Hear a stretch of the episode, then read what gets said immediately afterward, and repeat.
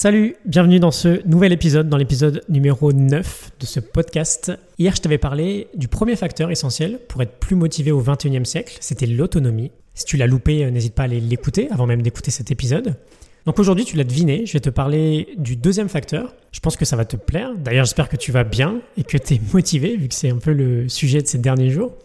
On va partir du principe, encore une fois, que tu as une baisse de motivation mais en revanche, que tu t'es pas forcément retrouvé finalement dans ce que je t'ai dit hier, dans le problème de l'autonomie, et que toi-même, bah en fait, tu te sens suffisamment autonome dans ton travail. Le problème, du coup, il est peut-être euh, tout autre, c'est peut-être un problème de compétence. Est-ce que tu te sens bon dans ce que tu fais? Est-ce que tu te sens euh, challengé au quotidien dans tes projets?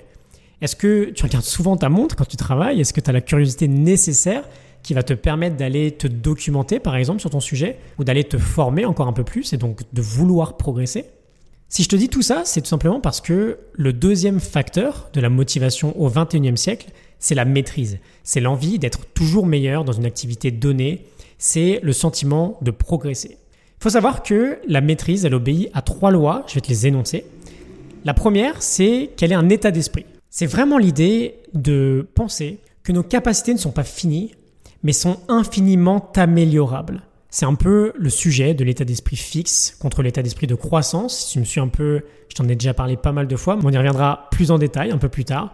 Mais grosso modo, si je te le fais très rapidement, tu as deux possibilités. Soit penser que tes capacités sont fixes, donc d'un point de vue scientifique qu'elles sont finies, et donc ton implication dans le travail ou tes efforts vont finalement avoir peu d'influence sur tes résultats. Ou alors tu as une deuxième possibilité qui est bien meilleure à mon sens, qui est de penser que tes capacités, que ton intelligence peut être développée. Et dans ce cas, tu auras plutôt tendance à valoriser l'effort et à te servir de tes échecs pour progresser. C'est vraiment le type d'état d'esprit qu'on veut avoir. La seconde loi de la maîtrise, c'est qu'elle est une souffrance. Elle suppose des efforts et une pratique régulière. Alors évidemment, se rapprocher de la maîtrise, ça va être extrêmement compliqué. Il y a énormément de phases de stagnation qu'on appelle les plateaux, on va y revenir très vite également. Mais on parlera de souffrance principalement du fait de devoir continuer à s'impliquer suffisamment, même quand nos projets nous paraissent complètement invisibles. Donc seconde loi de la maîtrise, c'est une souffrance, le fait de continuer à s'impliquer même quand c'est compliqué. Impliqué, compliqué, ça fait des phrases pas évidentes à dire.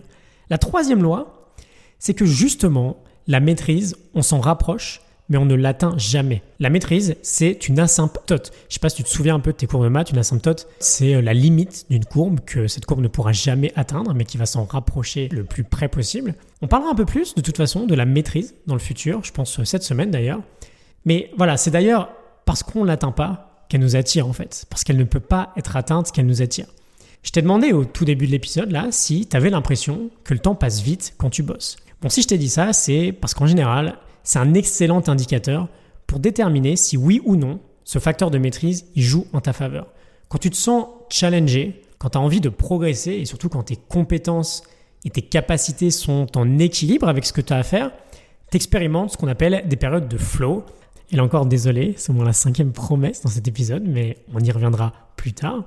Quand tes compétences sont trop sous-évaluées, tu t'ennuies en fait. Et dans le cas contraire, quand elles sont trop surévaluées, tu vas ressentir de l'anxiété.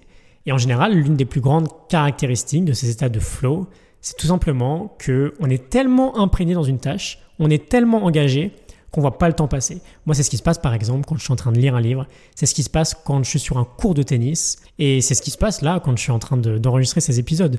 Je suis tellement imprégné dans la tâche que je vais avoir aucune notion du temps euh, autour de moi en fait. Donc pour conclure cet épisode, le premier facteur de motivation, on l'avait vu hier, c'était l'autonomie. Le deuxième facteur, c'est la maîtrise. Ok? Je te souhaite une excellente journée. Je vais te retrouver demain euh, pour le troisième facteur. Alors je vais te spoiler, je vais te teaser un peu. Demain, on va parler du grand mal de notre génération. C'est euh, la question de la finalité, la question du sens réel de ce que l'on fait. J'ai vraiment hâte de te parler de tout ça demain.